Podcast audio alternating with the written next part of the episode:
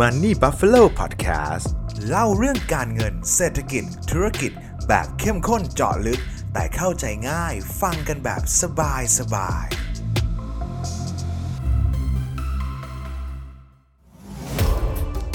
Samsung Galaxy Tab Active 3 แท็บเล็ตพันอึดสุดแกร่ง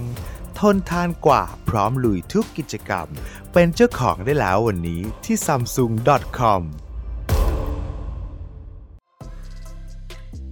ถ้าเราสามารถย้อนเวลากลับไปบอกอะไรกับตัวเองก็ได้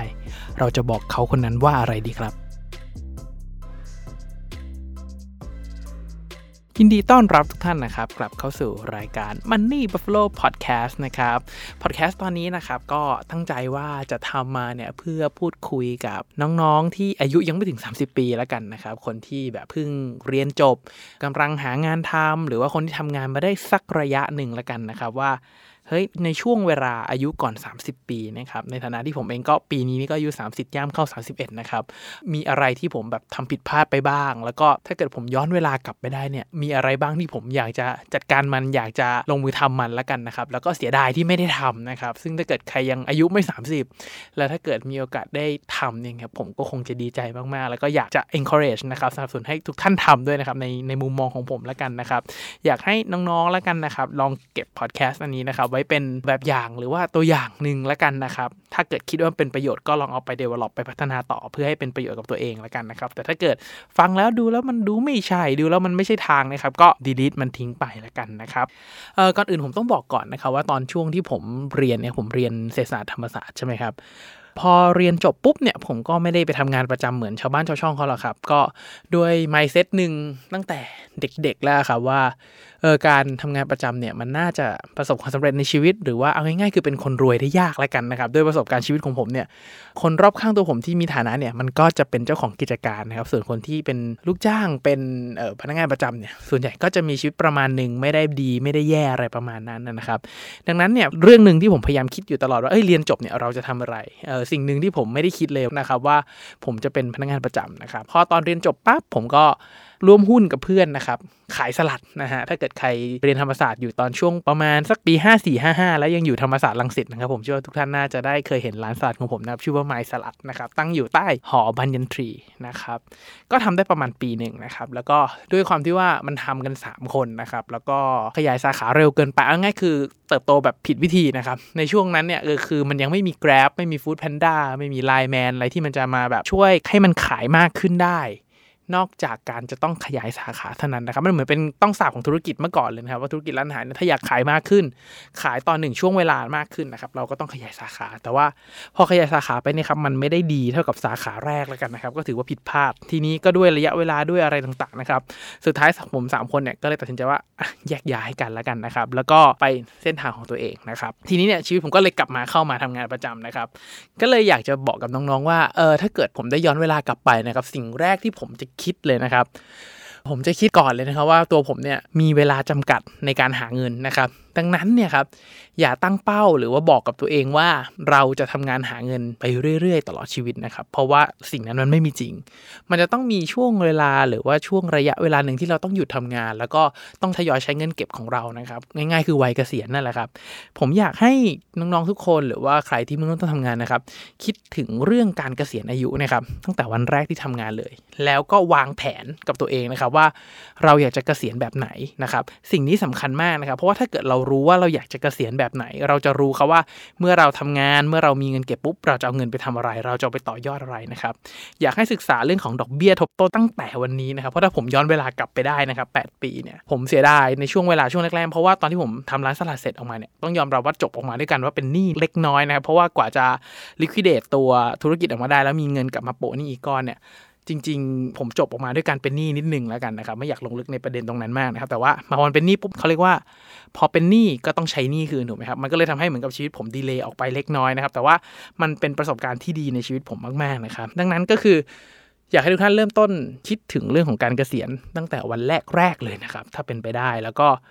ใช้เวลานะครับให้เป็นประโยชน์มากที่สุดเท่าที่จะทำได้นะครับ ไม่ว่าจะลงทุนศึกษาการลงทุนหรือทำอะไรก็แล้วแต่นะครับ ใช้เวลาให้มันเข้มข้นที่สุดครับ แล้วก็อีกเรื่องหนึ่งที่ผมอยากจะบอกเลยก็คือ ออกไปเสี่ยงให้เต็มที่ครับ อย่ากกลัวเยอะครับในช่วงที่เรายังเด็กอยู่นะครับในช่วงที่เรายังหาเงินได้ไม่เยอะแน่นอนครับว่าเรายังตอนนั้นผมว่าผมก็กลัวความเสี่ยงเป็นคนที่ค่อนข้างกลัวความเสี่ยงไม่ได้กล้าได้กล้าเสี่ยงมากนะครับ แต่ถ้าผมย้อนเวลากลับไปได้นะครับ ผมคงจะบอกตัวเองว่า เฮ้ยให้ลองเสี่ยงมากกว่านี้หน่อย นะครับ เพราะสิ่งหนึ่งที่ผมเรียนรู้เลยนะครับ เมื่อเวลาโตขึ้นเนี่ย เรารับความเสี่ยงได้น้อยลง เรามีภาระมีค่าใช้จ่ายมากขึ้น เมื่อก่อนตอนที่เราเขาเรียกว่าเราทำงานนะครับ ที่บ้านผมเองคุณพ่อคุณแม่ก็ยังทำงานอยู่ พอทำงานอยู่ปุ๊บเนี่ยเรียกว่าภาระค่าใช้จ่าย หรือว่าความกดดันความคาดหวังเนี่ยมันยังไม่ได้เยอะเท่ากับตอนอายุ 20 ต้นๆครับมันยังสามารถเสี่ยงได้ ถ้าเกิดผิดพลาดพังพลาดอะไรไปเนี่ยเอาตรงๆก็ยังอาจจะพอมีที่บ้าน support อยู่บ้าง หรือว่าความกดดันต่างๆ มันอาจจะไม่ได้เยอะนะครับ แต่พออายุเข้าเลข3เนี่ยครับไม่ว่าจะเป็นความคาดหวังภาระต่างๆเนี่ยครับมันเริ่มเยอะขึ้นนะครับ ดังนั้นผมอยากจะบอกเลยครับว่าสำหรับใครที่เพิ่งเริ่มต้นทำงานเพิ่งเริ่มต้นก้าวเข้ามาเป็นวัยทำงานนะครับออกไปเสี่ยงให้เต็มที่ครับ เพราะว่าถ้าไม่เสี่ยงนะครับ เราจะไม่ได้อะไรเลยนะครับนั่นที่สำคัญมากแล้วสำหรับบางคนที่อายุขึ้น 30เนี่ยพอเริ่มมีครอบครัวเป็นของตัวเองเริ่มมีภรรยาเริ่มมีสามีมีครอบครัวมีลูกอะไรเงี้ยครับภาระมันก็ยิ่งเยอะครับจะแบบบูล้างผ่านแบบไม่คิดหน้าคิดหลังตอนหลัง 30เนี่ยผมว่า เริ่มทำได้ยากมากขึ้นนะครับ มันอาจจะต้องแบบทุบหม้อข้าวหม้อแกงรุยกันเลยก็เป็นไปได้นะครับ ดังนั้นอยากให้ระวังนะครับ แล้วก็อีกเรื่องหนึ่งที่อยากจะบอกเลยก็คือทุกครั้งเวลาใช้จ่ายเนะครับ พยายามมีเหตุผลกับการใช้จ่ายเสมอ ไม่ว่าจะทำอะไรให้วางแผนเสมอครับ ทุกครั้งที่จ่ายออกไปให้คิดให้ดีให้ถี่ถ้วนครับ เพราะว่าเงินทุกบาททุกสตางค์ที่ถูกจ่ายออกไป ไม่ว่าจะไปเที่ยวซื้อความสุขเอาไปลงทุนเอาไปอ่านหนังสือพัฒนาตัวเองทุกอย่างนะครับ มันจะวิ่งย้อนกลับมาหาตัวเราทั้งหมดเลยครับ ทุกอย่างที่เราใช้ออกไปมันจะเป็นประสบการณ์กับตัวเรานะครับผมไม่ได้บอกว่าการไปเที่ยวเป็นสิ่งที่ไม่ดี ผมว่าการไปเที่ยวมันเป็นสิ่งหนึ่งที่ช่วยเปิดโลก แล้วก็ทำให้เราเห็นโลกที่มันกว้างขึ้นมากกว่าที่เราเห็นนะครับผมแนะนำให้ไปเที่ยวด้วยถ้าเกิดสามารถแบ่งไปเที่ยวได้นะมันทำให้เราเห็นโลกกว้างขึ้นจากที่เราเคยอยู่แค่ในประเทศไทย เราอาจจะได้เห็นแนวโน้มต่างประเทศ เห็นธุรกิจต่างประเทศว่าเขากำลังทำอะไรกันอยู่ มันอาจจะเป็นเขาเรียกว่า เป็นธุรกิจในอนาคตที่เราก้าวไปทำก็ได้นะครับ ก็เป็นไปได้เหมือนกันนะครับ แต่ว่าอยากจะให้วางแผนนะครับ ไม่ใช่เฉพาะแค่แผนการเงินว่าจะต้องมีอะไรแผนการเงินอันนี้ผมว่าเป็นเรื่องที่ผมพูดบ่อยมาก แล้วถ้าเกิดใครอยากเริ่มต้นวางแผนการเงินนะครับลอง search Google นะครับคำว่าวางแผนการเงินฉบับสมบูรณ์นะครับลิงก์แรกของ moneybuffalo.in.th เลยนะครับอันนั้นจะเป็น guideline ที่ผมพยายามสรุปให้สั้นง่ายกระชับนะครับแล้วให้ทุกท่านไป Google ต่อได้ว่าอะไรบ้างที่เราต้องรู้นะครับ อยากรู้ว่าตัวเราจะทำอะไรต่อไป เราจะทำอะไรเพิ่มไหมเพราะว่าผมจะบอกเลยครับว่าทำงานชิ้นเดียวเนี่ยทำงานมีรายได้ทางเดียวเนี่ยมันไม่เพียงพออีกต่อไปแล้วครับหลังจากที่ยุคโควิดเป็นต้นมาเนี่ยครับเทคโนโลยีต่างๆ เริ่มเข้ามาเนี่ยผมว่า มันน่าจะมีเขาเรียกว่าการทำงานแบบไม่ตกงานถ้าเราไม่ได้เป็นข้าราชการนะครับ ผมว่าน้อยลงเรื่อยๆเออเราทำงานอยู่บริษัทเอกชนเนี่ย เราก็ไม่รู้ว่าเราจะถูกไล่ออกเมื่อไหร่นะครับ แต่ว่าสิ่งที่ดีคือถ้าเกิดเรามีรายได้ได้หลายทางนะครับหมั่นสร้างเริ่มสร้างเริ่มสร้างเงินปันผล เริ่มสร้างค่าเช่า เริ่มสร้างธุรกิจอะไรบางอย่างที่เจเนเรตรายได้กลับมาให้เรา หลังเวลาทำงานตอนช่วงเราทำงาน8ชั่วโมงเราทำให้เต็มที่ครับหลังจากนั้นเรามาทำของตัวเราเองเพิ่มเติมนะครับในช่วงเวลาที่เราทำอะไรเพิ่มเติมเนี่ยมันอาจจะ เป็นอนาคตของเราเป็นธุรกิจของเราเพิ่มเติมได้เช่นกันนะครับ ดังนั้นผมแนะนำว่าให้หาอะไรทำเพิ่มเติมไปด้วยนะครับ อย่าพอใจกับรายได้ทางเดียวเด็ดขาดนะครับ มีรายได้หลายทางปลอดภัยมากกว่าครับ สมมุติว่าเกิดเหตุอะไรขึ้นมาเราต้องออกจากงาน หรือว่าเราจำเป็นต้องเลือกกับอะไรบางอย่างในชีวิตที่มีทางเลือกนะครับ ผมว่ามันมันดีกว่าชีวิตที่ไม่มีทางเลือกอะไรเลยนะครับวันวันที่เราไม่มีทางเลือกเนี่ยมันจะแบบค่อนข้างกดดันแล้วก็ค่อนข้างทุกข์มากๆนะครับ เพราะว่าผมเคยอยู่ในจุดที่ไม่ได้มีทางเลือก ต้องทำในสิ่งที่ไม่ได้อยากทำแล้วก็ไม่ได้เงินมากพอที่จะเลี้ยงทุกอย่างได้นะครับมันเป็นความทุกข์ที่แบบผสมผสานปนเปกันไปหมดเลยครับเอ่ออีกเรื่องเรื่องหนึ่งที่ผมอยากจะแนะนำเลยครับก็คือให้ฟังคำพูดของคนอื่นน้อยลงนะครับเอ่ออันนี้อยากจะให้แบบฟังแบบตั้งใจนิดนึงนะครับเอ่อคำว่าฟังคนอื่นน้อยลงนี้ไม่ได้หมายความว่าอีโก้สูงจัดฉันคิดอะไรถูกเสมอนะครับ ไม่ใช่แบบนั้นเลย แต่ว่าอยากจะให้ฟังคำของคนอื่นที่วิพากษ์วิจารณ์แบบไม่มีเหตุมีผล คำพูดที่มันแบบทำร้ายจิตใจอะไรต่างๆ เรานะครับผมมักจะบอกว่าให้เลือกฟังคำของคนที่เรารัก แล้วก็คนที่รักเรานะครับ มันจะเป็นประโยชน์ในระยะยาวกับตัวเรามากกว่า ผมก็เคยย้อนกลับไปคิดเอ้ยบางที ถ้าเกิดเราฟังคำพูดของคนอื่นน้อยลงแล้วมั่นคงกับสิ่งที่เรากำลังทำมากขึ้นเนี่ย มันอาจจะเป็นแบบนั้นอาจจะเป็นแบบนี้นะครับ แต่ว่าผมอยากให้แบบตั้งใจฟังเสียงของตัวเอง แล้วก็ฟังคนที่เรารักและคนที่รักเรานะครับ เยอะๆมากขึ้นนะครับ เพราะว่าเขาจะแนะนำอยู่บน เบสที่ว่าเฮ้ยเขาเป็นห่วงเราจริง ๆ นะครับ แต่ว่าคำแนะนำของคนบางคนคนอื่นที่คิดกับเรานะครับ ผมจะค่อนข้างพิสูจน์แล้วนะครับว่าเฮ้ยบางทีเขาพูดปุ๊บเขาลืมเลยนะครับ บางทีคำพูดนั้นมันอยู่ในใจเราเป็นปีอยู่ในใจเราแบบหลายเดือนนะครับ แต่คนที่พูดพูดแล้วพูดแล้วไปเลยนะครับ แต่คนที่เก็บมาคิดก็คือตัวเราเองนะครับผมก็เลยจะบอกว่าคำบางคำคำพูดบางคำเนี่ยเก็บเป็นแรงผลักดันได้ แต่ถ้ามันกดดันทำให้เราไม่มีความสุขนะครับ อยากจะบอกว่าก็ช่างแม่งเลยครับมันไม่ได้มีประโยชน์กับชีวิตเราเลยแล้วกันนะครับ แล้วก็เรื่องของสุดท้ายถ้าเกิดอยากจะเตือนและอยากจะเตือนหนักๆเลยครับซึ่งผมเองก็มีปัญหาติดมาแบบหลายปี 3 ปี 4 ปีแล้วแล้วแก้ไม่หายเลยครับ นั่นก็คือปัญหาเรื่องของสุขภาพนั่นเองครับ ผมเคยคิดว่าเราตอนนั้นยังเด็กด้วยแหละมั้งครับ ก็เลยทำงานแบบเออนอนเวลา2อสชั่วโมงติดต่อกันหลายเดือนนะครับ แล้วก็มีช่วงเวลาที่งานเยอะงานประจำก็เครียด งานลองที่ทำนะครับ ก็เริ่มเยอะก็เครียดนะครับ นอนจริงๆเนี่ยได้วันละสี่ชั่วโมงนะฮะแล้วก็นอนนอนไม่หลับด้วย เพราะว่าต้องคิดงานตลอดเวลา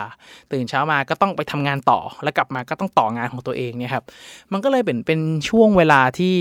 โอ้โหร่างกายใช้คำว่าเอาคืนนี่เลยครับ ช่วงที่ผมสุขภาพดีมากๆเนี่ยก็มีนะครับ ตื่นตีห้าไปเล่นฟิตเนส เริ่มงาน8ปดโมงเช้ากินอาหารเสริมดูแลตัวเอง กินน้ำเยอะๆมีนะครับ แต่ว่าพอเวลา ที่เราต้องทำงานอย่างอื่นมากขึ้นโฟกัสอย่างอื่นมากขึ้นนะครับมุมมองเรื่องของสุขภาพเลยเนี่ยก็เลยเหมือนกับถูกทิ้งแล้วกันนะครับเรียกได้ว่าไม่ได้สนใจเลย ทิ้งมันไว้ข้างหลังเลยครับ แล้วก็ อะไม่เป็นไรนอนน้อยเอางานต้องเสร็จลูกค้าต้องได้เก็บเงินทำงานเก็บเงินหางานก่อนนะครับ มันก็เลยมีผลกับสุขภาพมายาวๆเลยครับ หรือว่าที่หลายๆท่านเรียกกันว่า office syndrome นั่นแหละครับ office syndrome เนี่ยมันทำลายสุขภาพมากๆนะครับ ซึ่งมันเหมือนเป็นโรคฮิตนะครับ แต่ผมเชื่อว่าถ้าเกิดเราดูแลสุขภาพมากพอ มีการเหยียดยืดกล้ามนงกล้ามเนื้อออกกำลังกายอย่างถูกต้องนะครับ ปัญหาออฟฟิศซินโดมผมว่าน่าจะน้อยนะครับ ผมก็เลยอยากจะให้ทุกคนนะครับไม่ว่าจะเด็กอยู่ยังไม่ปวดยังไม่อะไรก็ตามนะครับผมเชื่อว่าพูดไปตอนนี้ก็อาจจะไม่เข้าใจกันสำหรับคนที่ยังไม่ได้ป่วยนะครับแต่ถ้าเกิดเลือกได้นะครับ ผมจะกลับไปบอกกับตัวเองนะครับว่า เฮ้ยดูแลสุขภาพหน่อย อย่าทุ่มเททุ่มแรงกับมันขนาดนั้น อย่าอดหลับอดนอนนะครับ ออกกำลังกายให้บ่อยนะครับ อันนี้คือสิ่งที่ผมอยากจะกลับไปบอกมากที่สุด เพราะว่าวันที่เราป่วยนะครับ มันแบบมันทรมานจริงๆนะวันที่มันหลังมันปวดจนลุกจากเตียงนอนไม่ได้นะครับ แล้วก็ทำงานประสิทธิภาพก็ลดลงด้วยเวลาปวดหลังนะครับ คิดอะไรมันก็จะแบบพอยิ่งคิดยิ่งปวด มันก็เหมือนยิ่งเกรงกล้ามเนื้อด้านหลัง กล้ามเนื้อคอกล้ามเนื้อหลังไปหมดเลยนะครับ ดังนั้นก็อยากจะให้ทุกคนนะครับดูแลสุขภาพด้วย เพราะว่า เราจะต้องอยู่กับร่างกายนี้ไปอีกนานนะครับสมมติว่าถ้าเกิดเราอายุยืนหน่อยแล้วกันนะครับ เราก็ต้องอยู่กับมันไปอีกหลายสิบปีนะครับ ดังนั้นการดูแลเรื่องของการกินการนอนอาหารทรงอาหารเสริมกินอาหารที่มีประโยชน์นะครับ เป็นสิ่งที่สำคัญมากๆนะครับ อันนี้ก็คือทั้งหมดในช่วงระยะเวลาถ้าเกิดตั้งแต่ทำงานจนถึงตอนนี้ผมว่าก็ใช้เวลาประมาณ 8 ปีนะครับ ประมาณนี้ถ้าผมย้อนเวลากลับไปได้นะครับ ผมคงอยากจะบอกตัวผมเมื่ออายุ22 ตามพอดแคสต์อันนี้เลยนะครับ สุดท้ายนะครับ ถ้าใครมองว่าพอดแคสต์ที่เป็นประโยชน์นะครับ อยากจะรบกวนทุกท่านจริงๆครับ ให้กดไลค์กดแชร์กด subscribe นะครับในทุกช่องทางที่ทุกท่านรับฟังนะครับ เพื่อเป็นกำลังใจให้กับตัวผม เป็นกำลังใจให้กับทีมงานมันนี่บัฟฟาโลนะครับเพื่อตั้งใจผลิตผลงานดีๆ ต่อไปนั่นเองนะครับยังไงขอให้ทุกท่านโชคดีกับการลงทุนนะครับ